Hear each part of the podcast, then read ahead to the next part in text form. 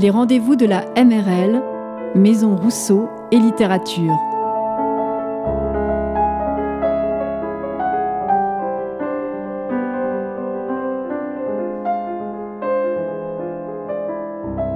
Aujourd'hui, nous recevons Daniel Maggetti et Romain Buffat pour nous parler de mémoire familiale. Que se passe-t-il quand celle-ci est fragmentée, trouée? Une rencontre menée par Lydia Gabor.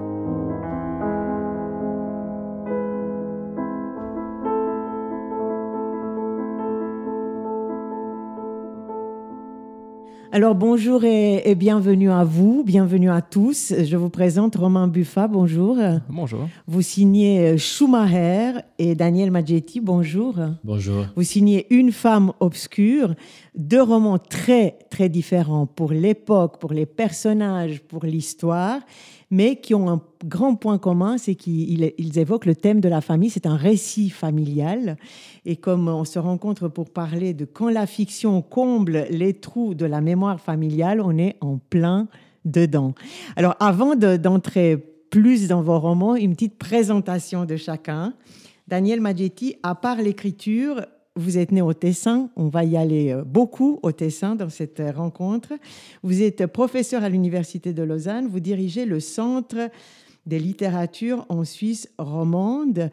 Euh, comment ce parcours s'est mis en place d'un petit village du Tessin que nous allons découvrir avec délice jusqu'à professeur d'université à Lausanne quand même? Ça s'est fait tout seul. C'est-à-dire C'est une suite de circonstances qui se sont enchaînées. Je fais des études d'abord au Tessin, de, donc jusqu'à la fin de, du gymnase. Vous avez fait des études, ce qui était déjà. C'était déjà pas évident, on est d'accord, c'est vrai. J'ai fait des études, ce qui n'était pas du tout forcément prévu dans ma famille. Vu que je suis le dernier d'une grande fratrie dans, une, dans un milieu euh, paysan, paysan de montagne, donc j'ai décidé euh, à la fin du gymnase de faire des études de lettres, ce qui fait que je suis venu à Lausanne, vu qu'au Tessin, il n'y avait pas... Vous étiez presque étranger. Ah, absolument, tout à fait. Je passais dans la, dans la file des étrangers quand j'allais au contrôle des habitants. euh, et ben ensuite, ça s'est un peu enchaîné vraiment de façon assez, euh, assez peu prévisible, mais en mhm. même temps de façon très très naturel, j'ai envie de dire. Bon, le fait que je sois venu à Lausanne un peu par hasard, parce que c'est juste parce que c'est plus facile de s'y loger qu'ailleurs à l'époque. Hein. Je n'avais pas du tout l'intention de venir à Lausanne a priori. Je ne connaissais pas la Suisse romande. Je n'y ai jamais venu avant, avant mes 20 ans. Et à Lausanne, ben, il y avait, euh, comme encore maintenant, vu que c'est ce dont je m'occupe, euh, un centre, disons, de gravité euh, d'études qui tournait autour de la littérature suisse romande. Je l'ai découvert à ce moment-là et j'y suis resté. Donc, euh, voilà. Comment, comment, votre famille voyait le fait que vous fassiez des études? Les autres ont eu d'autres parcours. Vous expliquez euh, dans votre livre, d'ailleurs, euh, Une femme obscure, que c'était une chance, parce que vous étiez le petit dernier, donc quelque part peut-être un peu chouchouté, où les mentalités avaient changé des deux choses sont, sont probablement vraies. Disons, d'un côté, c'est clair que j'ai eu un parcours extrêmement privilégié par rapport à d'autres membres de ma famille, dans la mesure où en étant le dernier, euh, j'étais moins soumis déjà à une contrainte euh, ben, économique ou financière. Hein. Ils allaient mieux, enfin tout le les, monde les allait aînés, mieux. Les aînés, euh, il n'était pas question qu'ils fassent un parcours scolaire au-delà de l'école obligatoire, parce qu'il fallait tout de suite qu'ils fassent un apprentissage pour gagner de l'argent simplement pour vivre. Pour le clan. On est huit enfants, donc voilà, ça, ça fait quand même passablement de, de, soucis financiers, en tout cas pour, pour mes parents pendant longtemps. Alors moi, j'échappais à ça. Et en plus, euh, je pouvais bénéficier de, de l'appui des aînés qui finalement étaient, enfin certains, contents de, de pouvoir me permettre de faire des choses que, que n'avait pas pu faire. Notamment une grande sœur. Voilà, oui, tout à fait. Assez, assez présente. Ouais, oui, très présente et qui, avec qui j'ai vécu un certain nombre d'années euh, lorsque j'étais au collège et, au gymnase. Alors, on va revenir forcément euh, en parlant d'une femme obscure à votre. Euh, qui sort aux éditions Zoé d'ailleurs. Les deux livres sortent aux éditions Zoé pour le préciser. Pas le mien. Ah non, vous, alors c'est édition d'autre part. Alors, autant pour moi. Donc, édition Zoé pour Daniel Maggetti, Une femme obscure. et Schumacher édition d'autre part. Alors, à vous, mon cher euh, Romain. Vous, vous naissez plutôt dans une ville, donc vous êtes né à Yverdon-les-Bains. Vous êtes formé à l'Institut de littérature suisse à Bienne, une école qui me fait très envie. Et vous êtes membre du groupe littéraire Hétérotrope. Troph. Troph. Hétérotrophe. Alors ça, déjà, on aimerait savoir ce que c'est. C'est un collectif euh, de six auteurs euh, euh, Leila Pellet, Gaïa Grandin, Arthur Bruguer, Pablo Jacob. Donc un groupe littéraire. Et Romain Buffage. C'est notre. notre à chaque fois, on s'est donné la mission de donner le nom de tous les membres du collectif dès qu'il y en a un qui a une apparition publique. c'est un collectif littéraire, donc on est tous des auteurs. On s'est rencontrés à l'Institut littéraire à Bienne durant nos études. Et puis c'était un moyen pour nous, après nos études, de garder le contact euh, et puis d'écrire des choses à plusieurs, de se relire entre nous. Ça, stimule aussi, ça donne du courage parce que devant la feuille blanche, il faut trouver des bonnes choses à dire. Oui, bien sûr, ouais, ça stimule parce que ça nous permet d'écrire d'autres choses que nos, que nos projets personnels qui sont parfois très. Euh, enfin, qui nous prennent beaucoup de temps, d'énergie euh, et qui nous prennent parfois aussi les nerfs. Donc c'est toujours assez récréatif de se retrouver entre nous et de, de pouvoir écrire d'autres choses sous le nom du collectif. Euh, ce qui permet de, de s'amuser, de jouer avec l'anonymat et de, d'écrire des textes qu'on n'aurait pas forcément écrits euh, en notre nom euh, propre. Alors, comment cet institut de littérature suisse est entré dans votre vie et l'envie de vous former? On va dire deux mots, il n'est pas hyper connu, donc c'est intéressant de, de le mhm. connaître. Ça forme des écrivains, ça, ça aide à devenir écrivain. Comment vous avez fait ce choix? Euh, c'est parti de mes études à l'université de Lausanne euh, quand j'étais sorti du gymnase. Donc les deux à l'université de Lausanne. J'avais fait une année en français et philosophie. C'était ah, une année, c'était. une année, c'était bien, mais pas. Je pense que c'était pas le bon moment pour moi euh, pour aller y étudier. En fait, fondamentalement, j'avais surtout envie d'écrire. On va dire que vous êtes très très jeune. Hein. Vous êtes né en 89, donc on peut dire que c'est tout frais, oui. Et et du coup, euh, j'ai interrompu mes études après un échec euh, dans certains examens qui m'a brillant, j'espère, un échec brillant. Euh, un échec, je sais pas, raté. J'aurais pu rater mieux peut-être. Oui, c'est ça, c'est ça. Il faut être fort dans tout ce qu'on fait. Mais du coup, ça m'a aidé à, interrompre mes études, le fait d'avoir raté, et mhm. puis de, de, faire ce que j'avais vraiment envie de faire, c'est-à-dire écrire. Et j'ai appris à peu près au même moment qu'il existait un institut où on formait de jeunes auteurs et je me suis inscrit, j'ai écrit euh, mon dossier de, candidature et j'ai été pris. Euh, j'étais tout à fait heureux, c'était assez inattendu. Enfin, je ne savais pas exactement si j'avais les capacités pour y entrer ou pas. Et puis voilà, ça m'a permis pendant trois ans de rencontrer des gens qui ont la même pratique que moi, ce qui n'était pas le cas avant. Et puis euh, ça m'a surtout permis pendant trois ans de me consacrer entièrement à l'écriture, ce qui est vraiment je pense, à un luxe, puisque on le sait, beaucoup d'auteurs, la majorité des auteurs ont une activité à côté. Daniel Maggetti, vous n'avez pas du tout eu ce parcours de école qui apprend à devenir écrivain. Vous êtes devenu écrivain par vous-même, par l'envie de parler de ce monde extraordinaire qu'on va essayer de, découvrir, euh, du Tessin, enfin des villages de montagne. Comment, comment tout d'un coup vous êtes dit, je vais écrire tout ça? Bah, À vrai dire, disons, moi, je, n'avais pas du tout le, le projet de, devenir écrivain. Mais vous êtes prof de littérature. Oui, bien, euh, voilà. Euh, la, littérature, c'est clair que ça, ça, a toujours été un, un des centres de, de, mes préoccupations, euh, dans, de toutes sortes de manières, hein, mais de manière peut-être plus. Bah voilà, je me suis occupé d'une revue littéraire, j'ai fait mes études en lettres, etc. Bon, voilà, ça c'est. Mais c'était plus de l'accompagnement euh, d'auteurs ou de la curiosité pour la littérature que, que vraiment. En tout cas, je n'avais pas le projet d'écrire avant. 30 ans passés. Euh, ça, ça, ne, ça ne m'était pas vraiment venu comme ça. Comme c'était, j'aime bien écrire, j'ai toujours beaucoup aimé écrire, mais écrire euh, toutes sortes de choses. Hein, pas, pas forcément. En tant que prof à pas forcément une écriture de fiction, voilà. Enfin, fiction, on va en parler. Euh, fiction, oui, bon, ben, quand même, quand, même quand même, quand même, et au fond, c'est né d'une nécessité. À un certain moment, il y a une sorte de, de, de prise de conscience d'un besoin de, mettre des mots sur un certain nombre d'expériences ou de, relations à, ce monde qui, qui était un monde euh, d'où j'étais sorti, avec lequel j'avais probablement une relation complexe, hein, qu'il est encore. Et ça correspond probablement aussi au moment où je me suis senti suffisamment à l'aise dans une nouvelle langue. Parce qu'au bout du compte, le français est une langue que j'ai apprise. Donc j'ai aussi appris à écrire, mais autrement. J'ai dû commencer par apprendre à, maîtriser une langue qui au départ n'est pas la langue que j'ai parlé euh, ou dans laquelle j'ai grandi euh, jusqu'à mon âge pratiquement adulte. Donc euh, c'est c'est probablement à ce moment-là que ça a donné le tour. Je ne l'ai pas vécu comme un défi, mais, mais disons qu'il fallait en tout cas avoir un, des assises suffisantes pour pouvoir oser euh, faire ce pas. Et en même temps, probablement avoir quelque chose à dire. Sans ça, je ne l'aurais pas fait, je crois. Alors, on va entrer un peu pour euh, arrêter de faire languir notre public.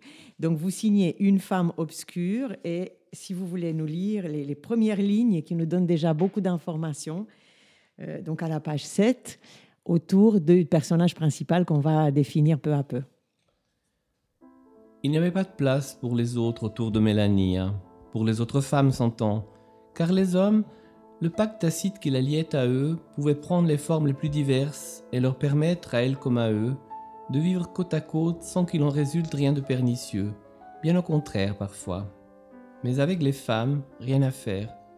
Depuis qu'elle était petite fille, elle se sentait soumise à une fatalité qui l'enveloppait à la manière des nuages sombres amassés à la Saint-Roch au-dessus des crêtes de Cachetel. Et les foudres qui sortaient de cette pelote couleur de nuit frappaient inexorablement les personnes de son sexe habitant sous le même toit qu'elle. Alors on est très curieux, qui est cette Mélania?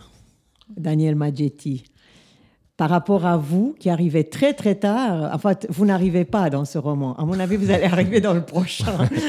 Parce qu'il finit bien avant que vous Mais qui est cette Mélania C'est ma grand-mère. D'accord, du côté paternel. Du côté de mon père, oui. Voilà. Et cette Mélania est un personnage particulier dans une énorme famille. Elle a quand même son caractère. Euh, plus que son caractère. Donc, je précise que je ne l'ai pas connue quand même. Elle est morte avant mon naissance.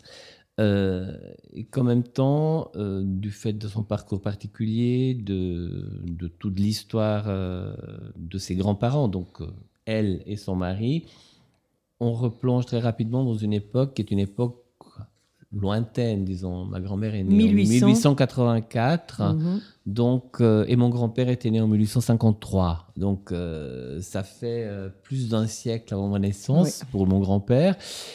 Et voilà, on bascule immédiatement dans un, dans un autre temps. Non seulement dans une autre culture, une autre civilisation, j'ai envie de dire, mais même vraiment dans une histoire qui est fondamentalement différente. C'est ce qui m'a attiré, euh, oui. entre autres. Mais vous disiez aussi que la grand-mère, c'est jusque-là où on arrive tous plus ou moins à remonter. Oui. Dans nos vies, dans, dans, dans nos arbres généalogiques. C'est vrai. Euh, et en, en voulant remonter au-delà, dans ce livre, mais déjà dans, dans le précédent, j'ai dû faire des recherches et trouver des choses que, ben, que même mon père ne connaissait pas du tout. ce qui a dû être une certaine satisfaction de lui apprendre des euh, choses euh, à une époque où vous n'étiez pas encore là. C'est assez étonnant. C'est une enquête en fait. C'est assez, assez, étonnant d'apprendre à quelqu'un euh, quasiment sa propre histoire plus que la mienne. Hein, par rapport à, des choses qui n'étaient pas forcément des détails, en tout cas. Donc votre papa s'appelait Arturo Non. Ah non, non, non, Ça, non, non bien sûr que non. Excusez-moi, là je mélange la fiction et la réalité, mais disons, il était le fils de cette Mélania. Elle, elle s'appelait bien Mélania. Elle, elle s'appelle ah bien Mélania. Vrai, oui. Et il est arrivé dans, ce, dans cet énorme échiquier, euh, une famille très très grande. Peu à peu, on va, on va comprendre. Mais nous allons aborder notre roman Buffa avec son titre déjà, Schumacher, qui est un premier roman, on va le dire, aux éditions d'autre part. Pourquoi ce titre? Vous savez qu'au début de votre livre, je cherchais s'il y a un lien avec le coureur mhm. automobile. Euh, bah, J'étais conscient en fait que beaucoup, exprès? que beaucoup de lecteurs allaient tomber dans le, dans le panneau. Puis ça, ça m'amusait. Non, mais au-delà de ça, et au-delà du fait que oui, euh, chez Payeux, j'ai d'abord été rangé au rayon Formule 1. Euh, ce qui était presque une œuvre d'art contemporain, j'ai envie de dire. C'est génial. oui, j'étais très content de ça. Euh, bah, ce, que, ce, que, je voulais avec ce titre, qui est le, on imagine. euh, euh, Enfin non, je vais peut-être pas le dire tout de suite, mais c'est que c'est un titre incertain en fait en lui-même, c'est-à-dire que même l'orthographe de ce Schumacher, euh, ce personnage dont on ne sait pas grand-chose, on, on en parlera après, euh, même l'orthographe de ce nom est, est à peu près incertaine. Donc pour moi, Parce qu'il pourrait y avoir d'autres versions. Schumacher, celui être- qui fait les souliers. Ça pourrait être shoemaker, ça pourrait être. euh, Il y a d'autres orthographes aussi. euh, euh, certains écrivent shoema- Schumacher, donc CK, shoemaker, juste avec un K. Ou on peut aussi l'écrire euh, en version, enfin, euh, avec l'orthographe allemand, enfin en, am- Mhm. en allemand, c'est-à-dire Schumacher. plutôt, plutôt allemand, hein, Oui, la- oui, l'écriture. D'accord. Et il y a un autre nom à un certain moment. Est-ce que, si je me souviens bien, Steinbeck ou quelque chose comme ça, qui m'a fait penser à un écrivain américain? Vous avez voulu faire ces jeux un peu de. Euh, oui, il y, a des- il y a des indices comme ça qui sont un peu dissimulés, cachés, ça, hein. qui sont euh, peut-être pas toujours, euh, on va dire, très, très significatifs pour, pour le lecteur, mais pour moi, c'était aussi un moyen de glisser des, des, des références et puis peut-être un, ouais, une certaine parenté avec certains auteurs que, que vous aimez que j'aime bien. ouais. Il y a le nom d'un personnage qui est tiré directement du nom d'un personnage de Philippe Roth, par exemple. Donc, Griffin? Euh, non, c'est euh, Arthur euh, Klinger qui, Ah oui. qui raconte une histoire sur Schumacher. Et si vous voulez nous lire juste les premières lignes, donc c'est euh, tout au début. Allez-y lentement parce que c'est très bien écrit. Il faut qu'on comprenne ce que vous essayez de nous dire et qui va nous guider de- dans toute la lecture. De lui, on ne sait à peu près rien, sinon ce qu'il faut pour en faire un mythe. On sait qu'il venait des États-Unis, qu'il était incorporé dans l'US Air Force à la base aérienne d'Evreux en Normandie à la fin des années 50, et qu'il y rencontra une Française prénommée Colette. Le reste est de l'ordre de la spéculation. C'est très beau. Cette première phrase, de lui, on ne sait à peu près rien, sinon ce qu'il faut pour en faire un mythe. J'ai pensé à des phrases célèbres de Proust, par exemple. Euh, Je, me- je- je dis de mémoire, euh, longtemps je me suis couché de bonheur, enfin, de ces, ou la première phrase de, de Salammbô, de Flaubert. Vous avez mis beaucoup de temps pour écrire cette phrase? Euh, non, non, pas vraiment. Le temps qu'il a fallu pour, euh, pour la taper sur le clavier. Parce mais, que mais vous que commencez, la- vous voyez comme vous commencez la reconstruction de la phrase. Ça ne commence pas par le sujet. Oui, par une inversion, parce que en fait j'avais déjà le titre. Oui, Et du coup, euh, je me suis dit que c'était une bonne manière déjà d'éviter toute répétition, donc euh, de soigner le- la phrase d'entrée de jeu. Et puis ça me fait plaisir de vous citer Proust et, et Flaubert. bah oui, je sais, mais moi aussi ça me fait plaisir pour un premier roman de pouvoir dire ça. Alors, comme je vous ai taquiné pour le titre, je me retourne sur Daniel Maggetti, Une femme obscure. Pourquoi c'est ce titre, Une femme obscure? On se dit qu'elle a quelque chose de bizarre, est-ce qu'elle est un peu perverse? Enfin, une femme obscure parce qu'elle provoquait la mort des femmes autour d'elle, mais c'est pas elle qui l'a provoqué, c'est le destin qui a fait que. C'est une autre manière de dire qu'on ne sait rien d'elle finalement. Donc, on sait beaucoup quand même. Après, au On en sait 150 beaucoup, mais, il y a aussi beaucoup de spéculation. Donc euh, voilà, c'est- peut-être pour, euh, pour rendre compte de cette, euh, de cette sorte d'opacité irréductible hein, des personnages qui montre bien que même si l'on a beaucoup d'indices, qu'on essaye d'en avoir davantage, qu'on qu'on rassemble un maximum même d'informations factuelles, mais finalement, ça nous résiste de façon euh, complète. Il y a des choses qu'on ne comprend absolument pas de, la psychologie des personnages, de sa manière même de réagir. Et c'est à ça probablement que le titre voulait. Après, il y a un- une petite coquetterie, euh, vu que Mélanie, ça vient de mélanos en grec qui veut dire noir. Voilà, je me dis, bon, ben, Ah, c'est joli. Il faut avoir de la culture, mais c'est très joli. Moi, j'ai pensé tout de suite, vous voyez tout, chacun ses références. Moi, j'ai pensé à la femme de Trump, qui s'appelle Melania aussi. Chacun, chacun son par chance, par chance, il n'y avait pas vraiment de relation. Ou alors, c'est une, une jolie antithèse. Alors, euh, forcément, en lisant ces deux livres qui tournent autour du, du thème de la famille et de comment reconstituer le temps, j'étais très curieuse de vos sources, si on veut. Et là, bien sûr, j'ai choisi la- les photos. Euh, chez Romain Buffat, il y, a, il y a une photo, si j'ai bien compris, mais c'est peut-être juste un argument euh, de, de narration, on va voir tout à l'heure. Chez vous, je crois que vous évoquez au début une dizaine de photos. Oui, on- je pense de ma grand-mère, il y a à peu près 10 photos. Oui. Peut- à- au maximum. Au maximum. Mais là, c'est c'est une autre photo que j'ai choisi de vous faire lire. C'est donc à la page 35-36. Euh, parce que ça nous permet de comprendre l'ensemble des choses. C'est la photo de Matteo qui est arrivé par la poste. Voilà, Matteo, qui est donc le frère de. et qui a émigré en Amérique. Donc c'est le frère de Mélania. Voilà. Et c'est un peu le mythe de la famille. En partie, en tout cas. Mhm. Un autre qu'on n'a pas connu, donc c'est un mythe forcément. un jour, ce fut la fête à Costa lorsque le facteur apporta une enveloppe de grand format, d'où sortit un magnifique portrait en buste de Matteo réalisé chez Monaco à San Francisco. Il n'y avait pas que des crèves-la-faim parmi les Tessinois de Californie. Ainsi, ce JB photographe était déjà célèbre là-bas grâce à la qualité des clichés qu'il diffusait avec alacrité depuis le milieu des années 1870 le cheveu gominé, la moustache pomadée et légèrement retroussée, une cravate claire sous le veston boutonné, Matteo portait beau et n'avait plus grand-chose en commun avec le gringalet dont l'armée n'avait pas voulu. Mélania, qui n'avait jamais touché de photographie, était si éberluée qu'il lui fallut un moment pour identifier comme son frère le monsieur Spavaldo dont, heureusement, on ne voyait pas les pieds. Car côté chaussures, il n'était pas beaucoup plus élégant qu'ici les fermiers d'Amérique, quoique les semelles de leurs bottillons ne fussent pas ferrées. Entre parenthèses, il existe d'autres portraits de Matteo à San Francisco. Lui, au moins, je suis sûr de l'avoir reconnu. Pas exclusivement tiré chez Monaco d'ailleurs. L'un vient de chez Vitalini, Photographia Italiane, de 171 Montgomery Avenue. Un troisième d'un studio dont j'ai oublié le nom, tous intégrés à la panoplie disparate avec laquelle je tisonne la rêverie, comme la malle doublée de métal rapportée de là-bas, repeint d'une curieuse couleur entre le gris et le rose. Comment vous avez découvert cette photo vous-même? Elle était dans la malle en question. Oui. Et elle a attiré votre regard Vous avez tout de suite Ben, su que c'était Matteo Ben, à vrai dire, le premier texte que j'ai écrit euh, dans, dans, dans le registre de la fiction, c'était il y a bon, une bonne trentaine d'années. Je pense Wow. que c'était en 1992. Euh, À peu près on m'avait 100 ans après. On m'avait commandé un texte, enfin plus ou moins comme ça, sur euh, la découverte de l'Amérique. Je ne savais pas quoi écrire et tout d'un coup je me suis dit mais finalement il y a eu des oncles qui sont partis en Amérique et du coup j'ai cherché des choses et j'ai retrouvé ces photos.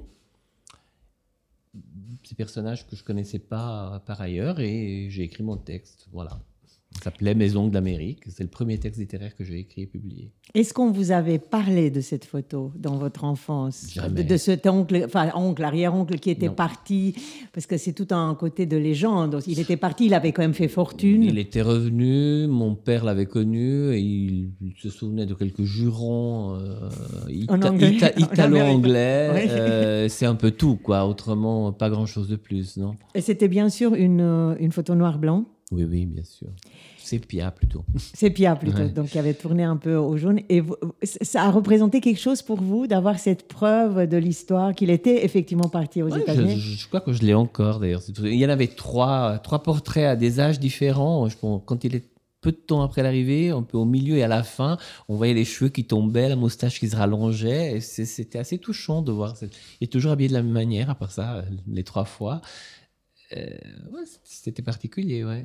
Et là, on est en plein dans notre thème, quand la fiction, parce qu'une photo est déjà un peu une mise en scène, remplit le- le- les trous de mémoire. Donc ça vous a permis d'imaginer déjà l'arrivée de cette lettre, je pense, qui est imaginaire, c'est évident, mais c'est un, événement à Costa. Bien sûr. D'un coup arrive Absolument. une lettre des États-Unis. Alors, Romain, avec vous, j'ai le doute. Est-ce que cette photo existe vraiment ou c'est une astuce et une, une- une grande compétence d'écrivain? Petite curiosité, alors. Ça change rien à la qualité de ce qu'on va entendre.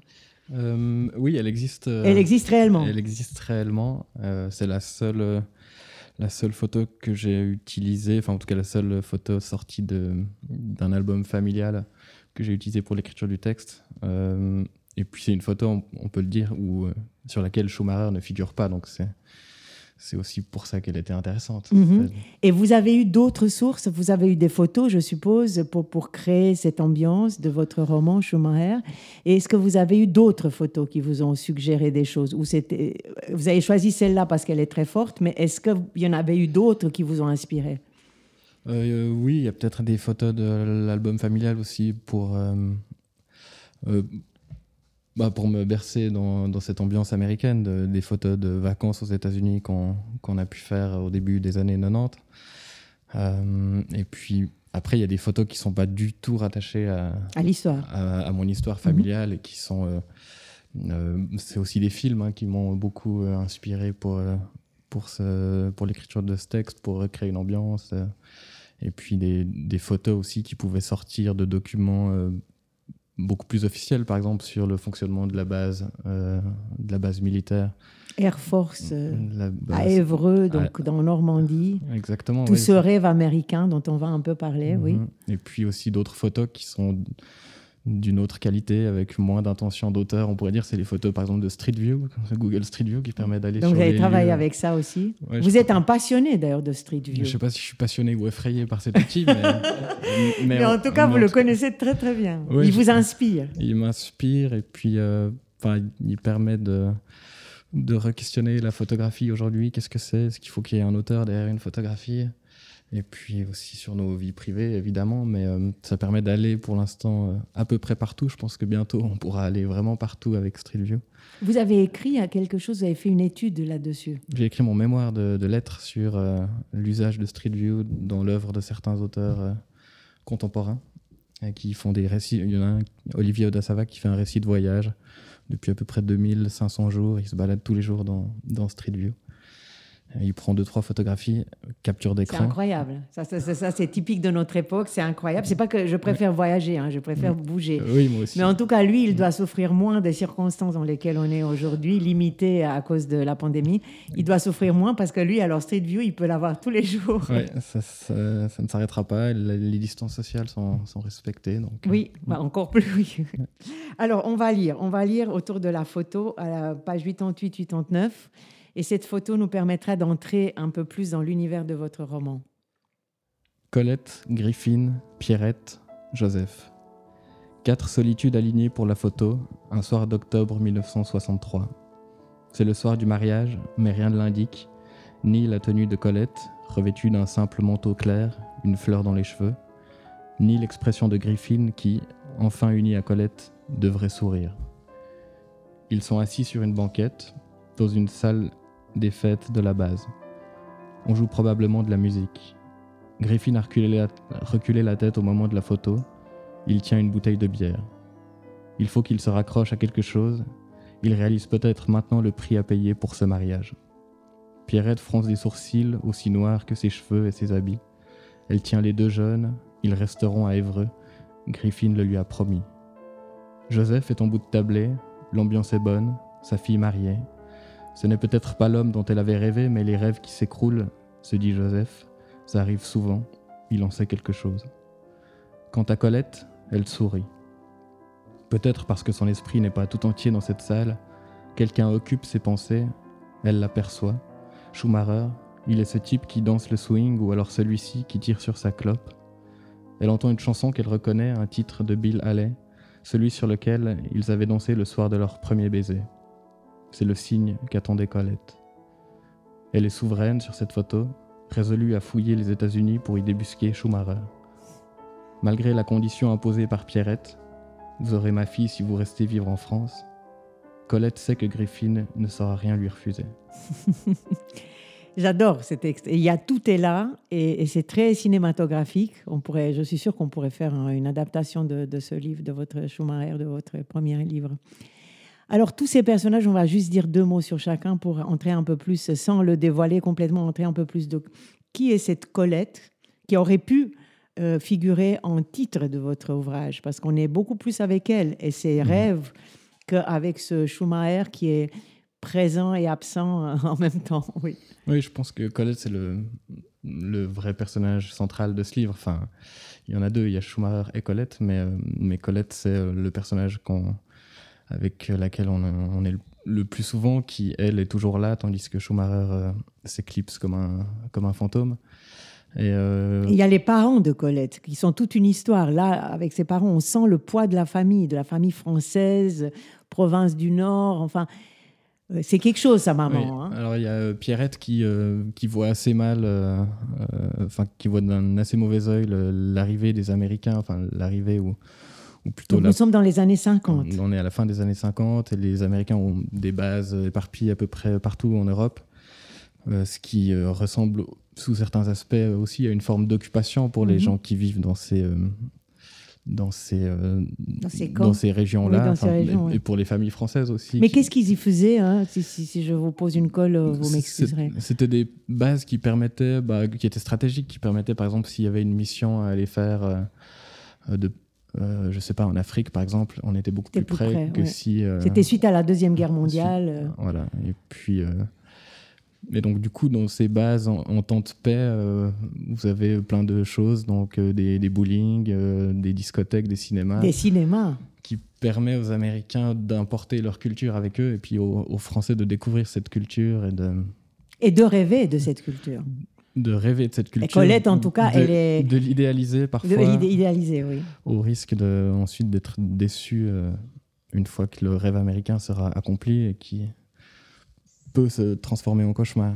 D'ailleurs, vous, vous, vous êtes assez cynique à un certain moment parce qu'elle qui rêvait d'Amérique, de rêve, etc., elle va se retrouver dans les banlieues de Denver, Ouais, je sais pas si dans une habitation. C'est un, peu, c'est un peu cruel parce qu'on se dit, voilà tout ce qu'elle rêvait. Mm. Schumacher, l'homme de sa vie, elle a épousé euh, Griffin en se disant, Hum, j'irai quand même aux États-Unis, puis il se retrouve dans une Mm. banlieue de Denver assez tristounette. Bah, je pense que vous dites cynique, mais moi j'espère euh, plutôt que c'est du réalisme, puisque. euh, Mais c'est du réalisme, euh, ouais. parce que le réalisme est souvent Ouais. cynique par rapport à nos Ouais. rêves, oui. Mais enfin, c'est c'est le cas. Quand on, Oui. quand on va aux États-Unis, on se rend compte, des, des fois même sans y aller, on sait que, que la pauvreté est, est extrêmement répandue, que les conditions de vie sont difficiles, que, que la plupart des gens sont, euh, font partie de, des classes populaires, classes moyennes inférieures, et qu'un accès aux soins et à l'éducation qui est difficile. Donc, euh, euh, voilà, pour moi, c'était.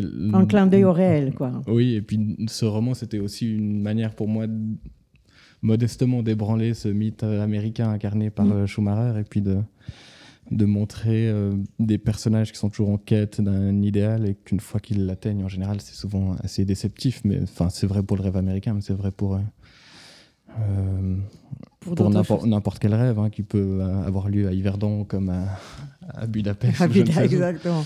Alors, ce qui est intéressant, c'est que dans les deux romans, de façon très différente, les États-Unis sont, sont présents. Parce que dans le roman euh, Une femme obscure, les gens partent pour trouver du travail. Ils partent en France, ceux qui ne peuvent pas aller si loin, mais ils partent aussi aux États-Unis. Donc, les États-Unis vus comme une possibilité quand même de s'enrichir. C'est clair que le- le- le- les États-Unis et particulièrement la Californie comme lieu d'émigration pour les Suisses hein, et notamment pour les Tessinois ont été une destination euh, exceptionnelle à la fin du 19e siècle avec l'établissement sur place d'un vrai système de qui, De ressemble, qui beaucoup à la mafia Oui. finalement. C'est-à-dire qu'il y a des régions entières qui étaient euh, entièrement colonisées par, euh, par des familles tessinoises qui faisaient venir Euh, Tessinois. d'autres Tessinois. Ça existe encore maintenant. Il y a des régions entières qui sont peuplées essentiellement par des, des descendants des premiers colons. Alors il y avait, euh, c'est une immigration qui en grande partie est devenue donc une immigration définitive. Mhm. hein. C'est la première grande immigration définitive. Il y a eu un peu d'Australie, mais assez peu pour la Suisse en général. hein. Donc c'est vraiment là que euh, énormément de, de Suisses se sont établis de façon définitive. Mais il y avait aussi une immigration temporaire, comme c'est le cas de- du personnage de, Euh, de de- mon livre, Matteo, qui est oui. parti euh, en tout à peu près une dizaine d'années, en faisant en tout cas un retour hein, en Suisse au milieu, et puis qu'une fois, une fois qu'il avait assez d'argent, il est revenu définitivement. Dans son petit village. c'est assez fréquent. C'était assez fréquent à Mhm. cette époque. Euh, souvent, d'ailleurs, les, les, les immigrants euh, de retour avaient tout d'un coup vraiment beaucoup de moyens, donc ils construisaient beaucoup. hein, C'était des, bâtiments euh, modernes, plus, et puis ils se lançaient dans une activité euh, économique plus intéressante, généralement restaurant ou commerce ou des choses comme ça. Ça n'a pas été son cas, mais c'était le cas dans beaucoup de vallées euh, du sud des Alpes à ce moment-là. Alors, ça me permet de vous demander de lire un petit extrait qui définit une des maisons importantes dans le récit, qui est la maison Navire. C'est la page 10-11. Mais tout d'abord, euh, deux mots sur cette maison Navire, qui a l'air à la lecture très luxueuse, alors qu'elle arrive dans une famille qui a- qui n'a pas de grands moyens. Qui l'avait construite C'était donc le père de ma grand-mère, hein, donc c'est Ouh là ça là, on remonte, ça remonte encore au-delà de, de- ou même le grand-père. Maintenant, je ne sais même. plus. Innocente, Je l'ai dit. Oui, Innocente, donc c'est plutôt le grand-père. Voilà. Donc ça remonte assez loin. Donc ça n'a rien à voir avec l'Amérique, mais c'est vrai que lui, il était relativement riche, mais alors luxueux, c'est vraiment beaucoup dire. C'est une Mais- grande maison. C'est une maison C'est une navire. grande maison, euh, donc qui est particulière du point de vue de, de, de L'esthétique, la construction et de l'esthétique, mais les maisons, les maisons dans ces villages tessinois étaient des maisons extrêmement euh, rudimentaires, hein, avec. euh, euh, Il n'y avait pas l'eau courante, pas l'électricité. Bien sûr que non, c'est beaucoup trop tôt. hein. Au début du 19e siècle, tout ça. et même pas, euh, même pas de, de, de, de cheminée dans chaque pièce. hein. donc Mhm. le chauffage, c'est pas terrible. Oui, il fallait mettre beaucoup de pulls. Alors, Voilà. lisez-nous ça. Pendant tout, cet été de 1889, Mélanie avait erré à travers les trois étages de la grande maison qu'on dirait échouer là comme un navire en perdition, posé au milieu d'un rectangle de près à l'entrée du village de Coste, lorsqu'on vient d'en bas, et donnant à voir aux passants à l'ouest les deux séries de voûtes surmontant les galeries par lesquelles on accède aux chambres et aux combles où aujourd'hui les Loirs dansent la sarabande. Mais alors, il n'aurait pu y trouver la moindre noisette, si profonde était la misère du père, qui avait vraiment tout raté, hormis ses mariages. Le deuxième surtout, car si le premier, qui avait duré neuf ans, n'avait pas été malheureux, il ne lui avait apporté ni aisance ni descendance. Lizzie avait 20 ans lorsqu'il avait épousé, aucune dot, pas de terre, et le fils né neuf mois après les noces était mort avant d'être sevré. Giovanni est alors filé en France rejoindre des cousins enrôlés dans une équipe de manœuvre. L'immigration ne lui avait guère souri, il mesura combien l'épouse hébergée entre-temps par ses parents s'était fanée quand une perche efflanquée au visage jauni lui ouvrit la porte à son retour. Dès ce soir-là, il ne la posséda pas moins avec rage, il avait soif d'un corps et il pensait aussi qu'il serait temps qu'elle enfante de nouveau. Lorsqu'elle agonisait couchée sur la bissaca de feuilles de hêtre, quelques mois après, et qu'elle fut plusieurs semaines sans pouvoir avaler même une cuillerée de pankutch, il se demanda s'il n'aurait pas dû l'aménager davantage. Mais avait vite basculé dans la vita aeternam amen, et il, il était reparti au-delà du Jura en quête de cette abondance qu'il ne rencontra pas plus que lors de la première tentative. Il revint donc à Costa quatre ans plus tard, son 40e anniversaire approchait, et c'est sur Paola qu'il jeta son dévolu. Enfin, un bon parti. On a beaucoup de choses dans, dans cet extrait. Aussi la, la mort des enfants, la mort des femmes en couche, c'était une vie très dure en fait. C'était euh, pratiquement à l'ordre du jour, j'ai envie de dire. Donc, tout- tout- tous mes grands-parents, mes arrière-grands-parents, ce sont tous les hommes, disons, se sont mariés deux voire trois fois parce que les femmes sont mortes en couche, euh, avec plusieurs enfants, dont généralement la moitié sont morts en bas âge. Donc, euh, globalement, ils a- je pense qu'ils ont eu entre 6 et 8 enfants et généralement, il y en avait trois qui survivaient. Ce qui n'est pas le cas de la 10 ans. génération de vos parents. Non. Euh, si, si, Si, mes aussi. parents encore. Pas, pas ma génération, mais la précédente. Mes parents, les deux, ont eu la moitié de leurs frères et sœurs qui sont morts. C'est une vie. Qu'est-ce qui vous a fasciné dans cette vie? On, aurait envie de la fuir, disons. Euh, fasciné, je ne sais pas si c'est vraiment de la fascination. c'était un devoir de Ça- mémoire. Euh, ça m'interpelle. C'est-à-dire que c'est c'est une dureté euh, matérielle et affective souvent qui, qui oblige à repenser souvent à, à- à ce qu'est le destin individuel, à ce qu'est la entre guillemets la réalisation individuelle, à ce que sont les relations interfamiliales justement. Et à chaque fois, on, on est obligé finalement de, de se replacer par rapport à, à la fois à des contraintes et à des, même à des normes qui paraissent euh, complètement euh, si éloignées hors de propos qu'elles appartiennent à un autre monde. Puis en fait, non, euh, elles sont relativement proches C'est dans très le temps proche, et dans l'héritage. 100 Donc c'est- plutôt Oui. ça qui, que je trouve toujours assez, euh, assez étonnant et puis assez troublant.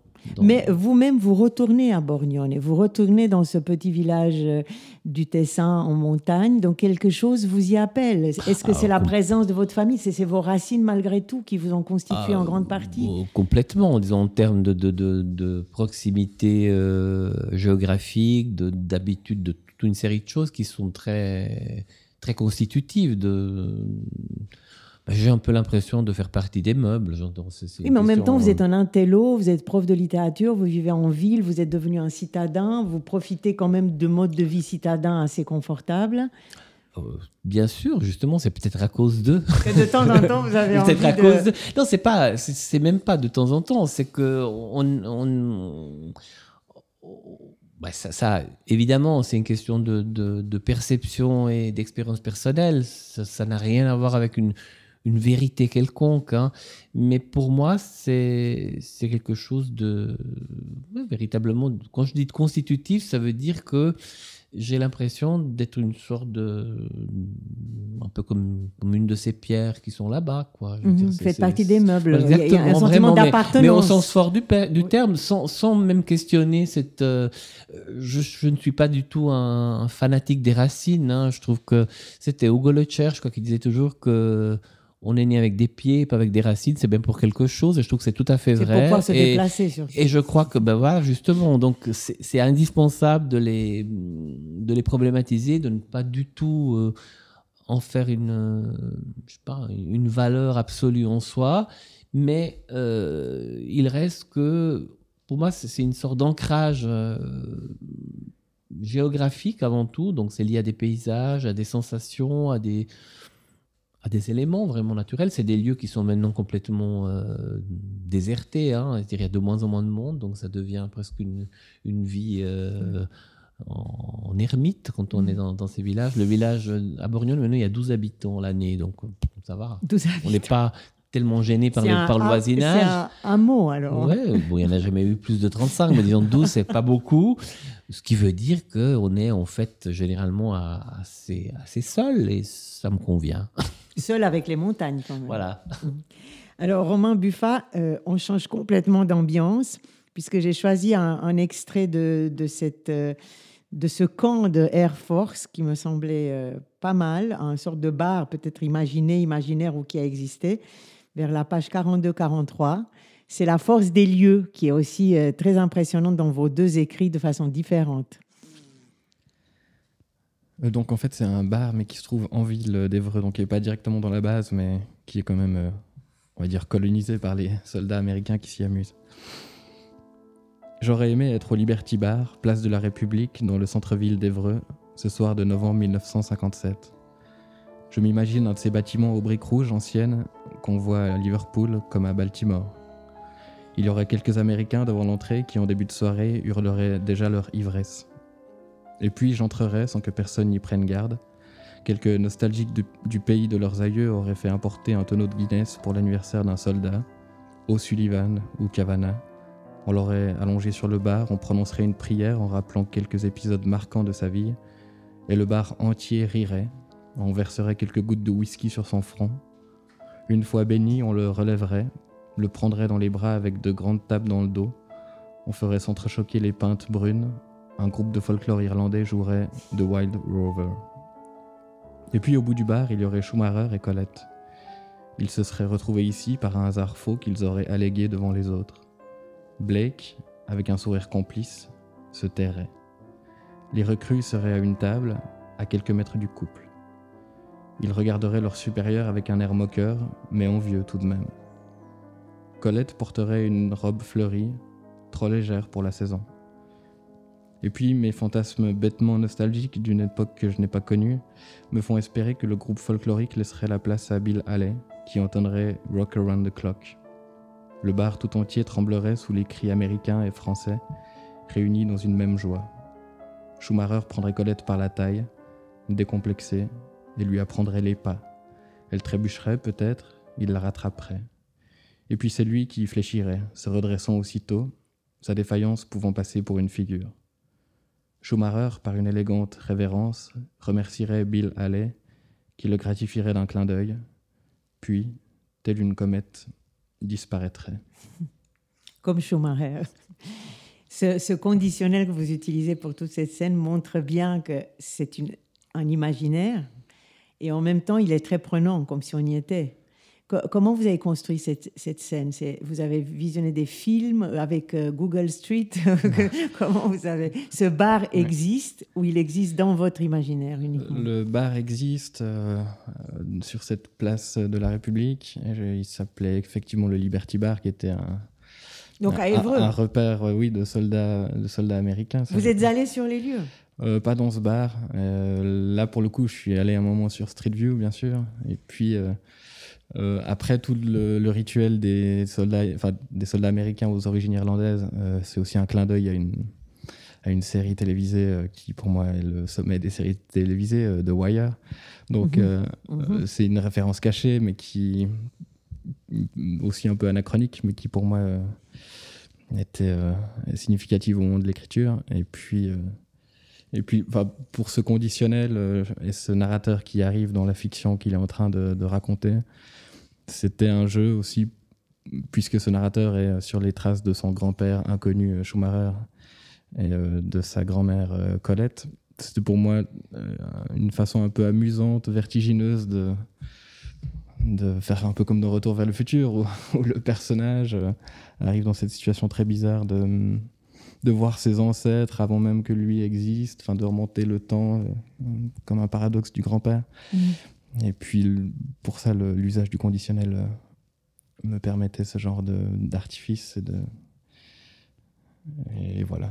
Mm-hmm. Et d'ailleurs, ça, ça, nous permet d'aborder ce, ce, dernier thème passionnant dans vos deux livres, qui sont le, rôle du narrateur, mais dans le sens la présence du narrateur. Alors, bien sûr, moi, je suis étudié aussi littérature comme vous, euh, Daniel Maggetti. On nous disait que le narrateur se dissimulait, n'est-ce pas, pour créer le, le, sentiment de réalité.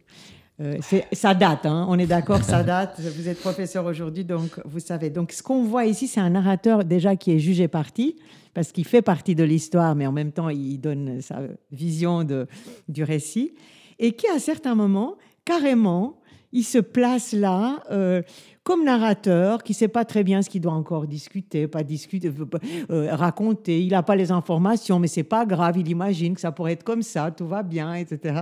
Ce qui est très amusant pour le lecteur. Mais pire que Balzac, en somme. Voilà, mais qui, euh, qui dénonce, enfin démystifie. Enfin, on est dans un drôle de rapport entre la vraisemblance, la réalité, la vérité ou le jeu du narrateur. Euh, et donc, oh, bien sûr que j'ai choisi un petit bout pour qu'on montre, mais c'est surtout qu'il dévoile sa stratégie, comment il a travaillé. Donc, c'est comme si j'étais en même temps, je vois ce qui se passe sur la scène, et puis je vois aussi en coulisses ceux qui tirent les décors, qui mettent les accessoires sur la tête des acteurs, etc. Est-ce que c'est euh, jubilatoire, euh, cette position du narrateur, Daniel Maggetti? Elle, me plaît bien, en tout cas. Sans ça, je ne l'utiliserai pas. Je pense aussi qu'elle permet euh, de, thématiser de manière euh, à la fois centrale et indirecte euh, toute la part de, voilà, de, construction et donc d'artificialité de, de ce qu'on est en train de raconter. C'est-à-dire que c'est à la fois vrai et faux euh, complètement inventé et en même temps euh, basé sur des indices qui sont réels. Et au bout du compte, on pourrait même dire, en tout cas dans, dans, dans, ce cas-là, mais c'est finalement un peu la même chose pour, pour le livre de, de Romain, euh, qu'il est impossible d'écrire l'histoire. Au fond, l'histoire avec un grand H, hein, on ne peut pas écrire l'histoire sans forcément prendre des libertés ou inventer. Donc c'est l'écriture objective qui finalement est remise en question à chaque fois par ces prises de position. Alors autant le dire directement mmh. plutôt que faire, faire semblant. Mmh. Mmh. C'est un peu ça, je pense, qui, qui est devenu relativement fréquent maintenant chez les écrivains, c'est qu'ils ils savent bien que ce qu'ils sont en train de faire est de toute façon, et quoi que, même, même quand ils prétendent le contraire, ils recréent quelque chose euh, en partant d'eux-mêmes. Hein. Et en même temps, ça, ça donne au lecteur aussi la valeur du pouvoir de la fiction. Parce que dès que ce, regard un peu distancé disparaît et qu'on entre de nouveau dans la fiction, on y croit. Je veux dire, on y croit comme si c'était vrai. Donc, c'est comme l'acteur qui enlève son masque et dès qu'il le remet, hop, j'y crois, j'y suis. Quoi. Les effets, les effets de la fiction, comme ceux justement du jeu de l'acteur, restent tout à fait entier, mais en même temps, on n'en est pas dupe. Euh, c'est Mhm. c'est un peu ça. Alors, euh, page 79-80, qu'est-ce que j'ai mis vrai ou vraisemblable? Grande question pour l'histoire familiale. C'est à partir d'une euh, photographie, hein, de, de- de nouveau une autre photographie qui est cette fois-ci une photographie de famille. La seule photographie de famille où figurent mes, mes grands-parents, en tout cas mon grand-père. Quand j'examine cette photographie, je me demande toujours ce qu'éprouvait mon père sur le moment. Et je pense aussi à ses frères disparus, dont il ne nous a jamais raconté quoi que ce soit, même pas de Pierring Grant, mort quand lui-même avait 5 ans. Peut-être qu'il ne se le rappelait pas et que ses parents avaient évité de lui en parler. Mais la naissance et le décès de Pierring Pinning ne l'avaient-ils pas marqué? À qui ressemblait-il le premier et le dernier né dont il n'existe aucun portrait? Pour se représenter la famille telle qu'elle était après ses deuils, en revanche, on a cette pièce extraordinaire, l'image réalisée par Ugo Maggi. Sa qualité, sublime jusqu'aux oripeaux plus que modestes qu'à la figée, censée masquer une indigence dont les pieds nus des enfants dénoncent sans embâche d'omniprésence. C'est avec émotion que je l'ai extraite il y a une vingtaine d'années du coffre en bois sombre où ma grand-mère la gardait. Le papier craft d'origine est encore là, le timbre ayant servi à l'expédition est collé en haut à droite, l'adresse de Mélanie a été rédigée à la main. Le visage de mon grand-père, c'est infirme dont la vie d'homme a commencé à l'âge où celle de ses congénères décline ou se délite. Je ne le connais qu'à cause de cette exhumation fortuite. Magnifique. C'est- tout le jeu, parce que là, une photo est déjà une fiction, parce que c'est un- une sorte de mise en scène de la réalité malgré tout. Et en même temps, à partir de cette photo, vous auriez pu raconter autre chose que la vie de votre famille. Absolument. Absolument. oui. J'aurais pu raconter la vie du photographe qui se Non, déplaçait que dans, ça serait une autre famille, dans- que dans ça ses serait pas au Tessin, aussi, que voilà. ça serait dans un autre J'aurais- J'aurais village. pu ne pas les identifier même, Voilà. à la limite. C'est vrai. Donc, euh, on, on- on va comme ça passer directement à la lecture de, de, de Romain Buffat. Donc, c'est, ça commence par Où est Schumacher? Alors là, on voit toute la puissance du, du narrateur. Où est Schumacher tandis que naît sa fille, juste avant le premier jour du printemps 1960 Dans une base à Ramstein, à Rouen ou à Warren, aux commandes d'un Hercule C-130, en mission humanitaire en Afrique ou en poste déjà au Vietnam Peut-être qu'il est retourné en catastrophe à Youngstown auprès d'un père mourant et d'une mère inquiète Tout en s'occupant de la brasserie de l'un et des angoisses de l'autre, revit-il Celia Prince? C'est possible. Et alors, conjurant ce qu'elle avait dit voilà quelques années déjà chez Bobby Stein, ils se parlèrent, se fréquentèrent, se fiancèrent. Leur mariage coïncida avec l'accouchement de Colette, pourquoi pas? Mais on ne se libère pas comme ça de son passé et quelqu'un de la base, Griffin, dut avertir Schumacher. Colette a eu un enfant. Schumacher tombe au sol. Je l'imagine, c'est la nuit, Youngstown soupire. Dans un bar désolé, il est effondré sur le comptoir. O'Brien entoure ses épaules d'un bras compatissant. L'effet des bières alignées devant lui ne suffit pas, la douce amnésie de l'alcool bute contre une muraille de remords. Après l'Europe, une bonne destination pour se détacher de sa famille, apprendre à voler, découvrir le monde et tomber facilement amoureux, il était devenu père. Il se morfond d'avoir tant promis et rien tenu, d'avoir donné à Colette une fille qu'il ne connaîtra pas. Évaporé le bonheur des noces, fini la vie en rose, Schumacher se ronge, il ne dit rien à Célia, il mange peu, dort mal. Oui, c'est possible, tout cela est possible, et je dois avouer qu'il me plaît de l'imaginer insomniaque ou alcoolique, se tordant les tripes pour taire son secret. Son malheur m'attriste comme il me réjouit, sans ce qu'il doit certainement considérer comme un échec, ma mère n'aurait jamais vu le jour. C'est magnifique. hein. Et là, on comprend aussi le, rapport du, narrateur avec l'histoire. Pourquoi il nous la raconte finalement? Parce qu'au début, quand il, introduit le personnage de Schumacher, on se dit, bon, pourquoi il choisit ce personnage? Il raconte un peu sa vie aux États-Unis. Et là, tout d'un coup, on comprend tout ce qu'on vient de lire depuis, euh, depuis 80 pages, qu'en fait, il, y- est directement euh, intéressé. Quoi. Il s'agit de sa vie et de la vie de, de sa maman. Euh, est-ce qu'il y a une part de, de- de- de réalité dans votre vie d'auteur, de ce que vous avez raconté, ou c'est une totale fiction? Euh, non, non, c'est tiré de, de mon arbre généalogique et de, et de l'histoire ou la fiction familiale. Euh, donc ce Schumacher euh, existe bel et bien, on imagine, euh, Mhm. du moins qui s'appelait Schumacher comme je l'ai orthographié. Et puis, donc ça c'est la part... euh, Mais c'est un peu un secret de famille euh, par euh, rapport bah, à Colette, votre, enfin, ce qui représente votre grand-mère, qui pourrait être interprété comme la grand-mère du, na- du narrateur. Est-ce que, est-ce qu'il a, le petit-fils n'a pas jamais pu poser ces questions Bah, dans mon cas, par exemple, j'ai pu poser des questions à ma mère sur ce qu'elle savait, mais disons qu'elle ne sait absolument rien, parce que pour elle, ça a toujours été Un mystère. euh, gardé comme un, comme un secret. Et puis elle a découvert elle-même euh, euh, la chose euh, quand elle était enfant, parce qu'elle voyait bien que c'était que toutes ces situations étaient très bizarres. Donc, euh, Vous l'avez connue, cette grand-mère? Cette grand-mère, un petit peu, oui, je l'ai, je l'ai vue deux fois à 25 ans d'écart. Donc, Mhm.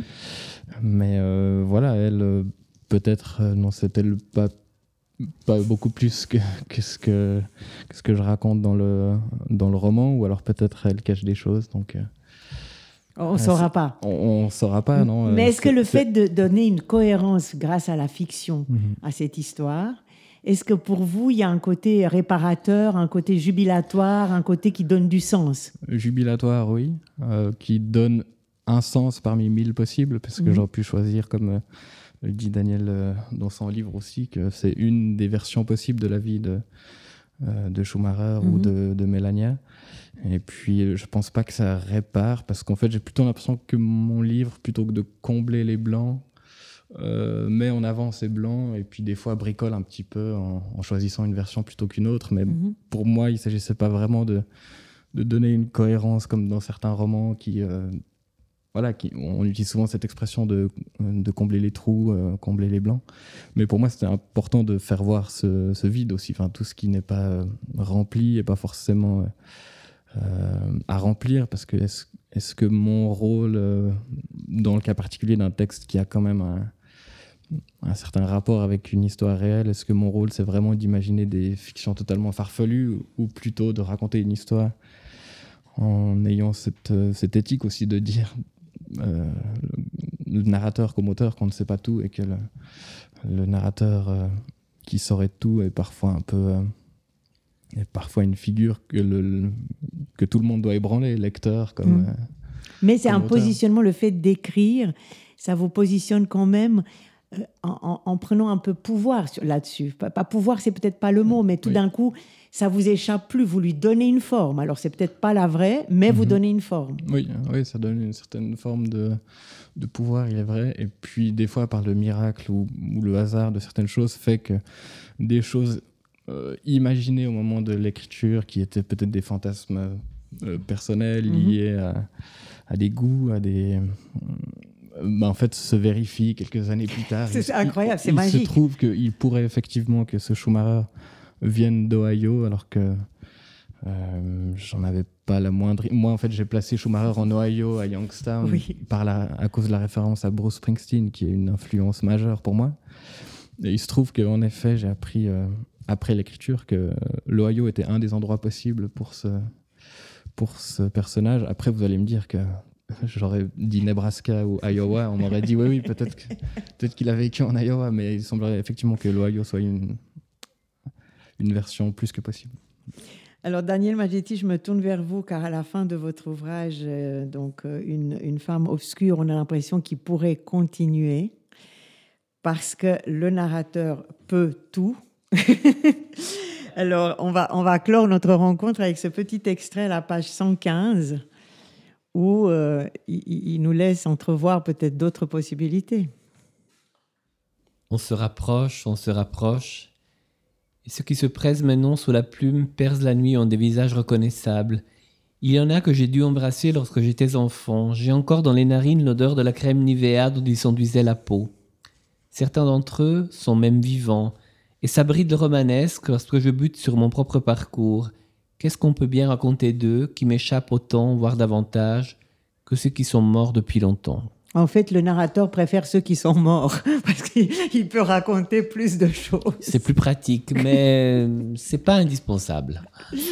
Messieurs, je vous souhaite une belle journée. Donc, je rappelle Schumacher, Romain Buffat en premier roman, aux éditions D'autre part.